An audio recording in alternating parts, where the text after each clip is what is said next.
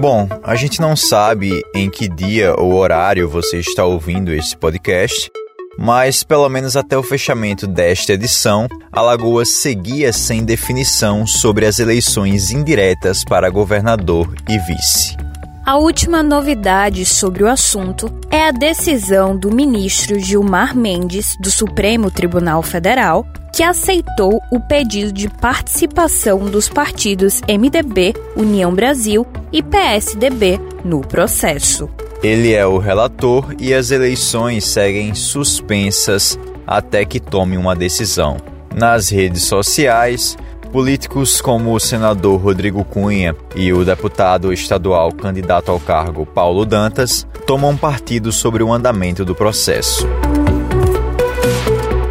Eu sou João Arthur Sampaio. E eu, Thaís Albino. Sobre os fatos que marcaram os últimos sete dias, nós vamos conversar hoje no podcast A Semana em Alagoas.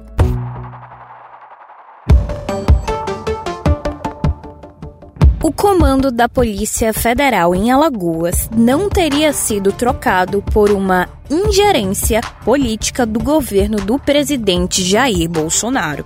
Isso de acordo com uma informação publicada com exclusividade pela Folha de São Paulo. A mudança era prevista após o diretor-geral, Márcio Nunes, assumir o comando da PF em fevereiro. Inclusive, a gestão de Márcio Nunes chegou a abrir formalmente o processo interno de substituição do atual superintendente de Alagoas pelo delegado Marcelo Werner. No entanto, a Folha noticiou que, segundo pessoas que acompanharam o caso, o ministro da Justiça, Anderson Torres, foi o responsável por informar que a mudança havia sido vetada. Em nota, a assessoria da Polícia Federal não respondeu aos questionamentos sobre as razões da substituição ter sido suspensa e nem de quem partiu a ordem política se limitou apenas a dizer que a alteração da direção geral do órgão leva a mudanças naturais, com análise de nomes e cenários.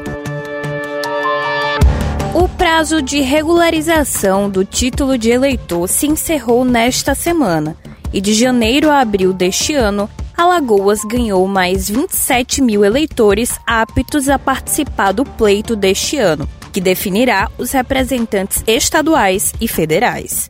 Os números foram contabilizados pelo Tribunal Regional Eleitoral de Alagoas. Destes, 25 mil novos títulos são de jovens de 15, que terão 16 até outubro, e de 18 anos. Segundo o TRE, o prazo não foi prorrogado, pois faz parte de um calendário nacional da Justiça Eleitoral o órgão só vai abrir atendimentos no mês de novembro, 15 dias após o segundo turno das eleições. A convocação de jovens para as eleições não surtiu efeito apenas em Alagoas, mas sim em todo o Brasil principalmente após campanhas nas redes sociais endossadas por artistas como a cantora Anitta e chegando até a ter repercussão internacional, com o apoio de celebridades como Leonardo DiCaprio, Mark Hamill e Mark Ruffalo. Em âmbito nacional, foram 2 milhões de novos eleitores entre 16 e 18 anos, uma alta de mais de 47% em relação a 2018. Além disso, quase 9 milhões de pessoas regularizaram o documento.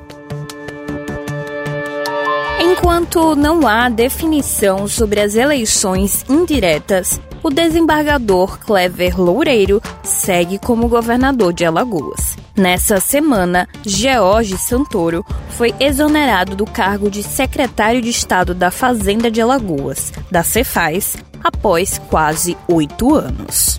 Como foi noticiado no blog do site A Semana Alagoas, o Papo Político, vale lembrar que Santoro já foi chamado pelo prefeito do Rio de Janeiro, Eduardo Paes, para compor a gestão, e é possível que o ex-secretário retorne à sua terra natal. Em seu lugar, foi nomeado o auditor de finanças e controle de arrecadação da Cefaz, Arthur Rogério Ferreira da Mata, servidor efetivo da pasta. Depois de uma parceria entre as prefeituras do Rio de Janeiro e de Maceió, O aplicativo Tax Rio Cidades chegou à capital alagoana e a prefeitura publicou no Diário Oficial do município uma notificação aos taxistas para se inscreverem na plataforma. O app vai funcionar como os demais concorrentes de serviços de carona e já pode ser baixado por toda a população.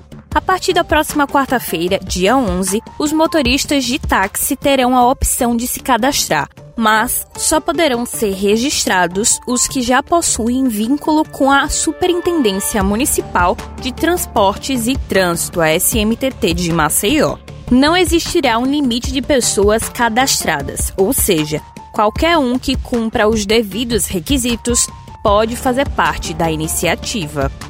Depois do cadastro inicial no app, os interessados podem comparecer à sede da SMTT entre 8 da manhã e 2 da tarde com os seguintes documentos: CNH do condutor do veículo apta para transporte remunerado, comprovante de residência atualizado dos últimos três meses, permissão de táxi certidão de regularidade fiscal federal e estadual certidão negativa criminal junto à Justiça Estadual e Federal e comprovante de conta bancária no Banco Itaú.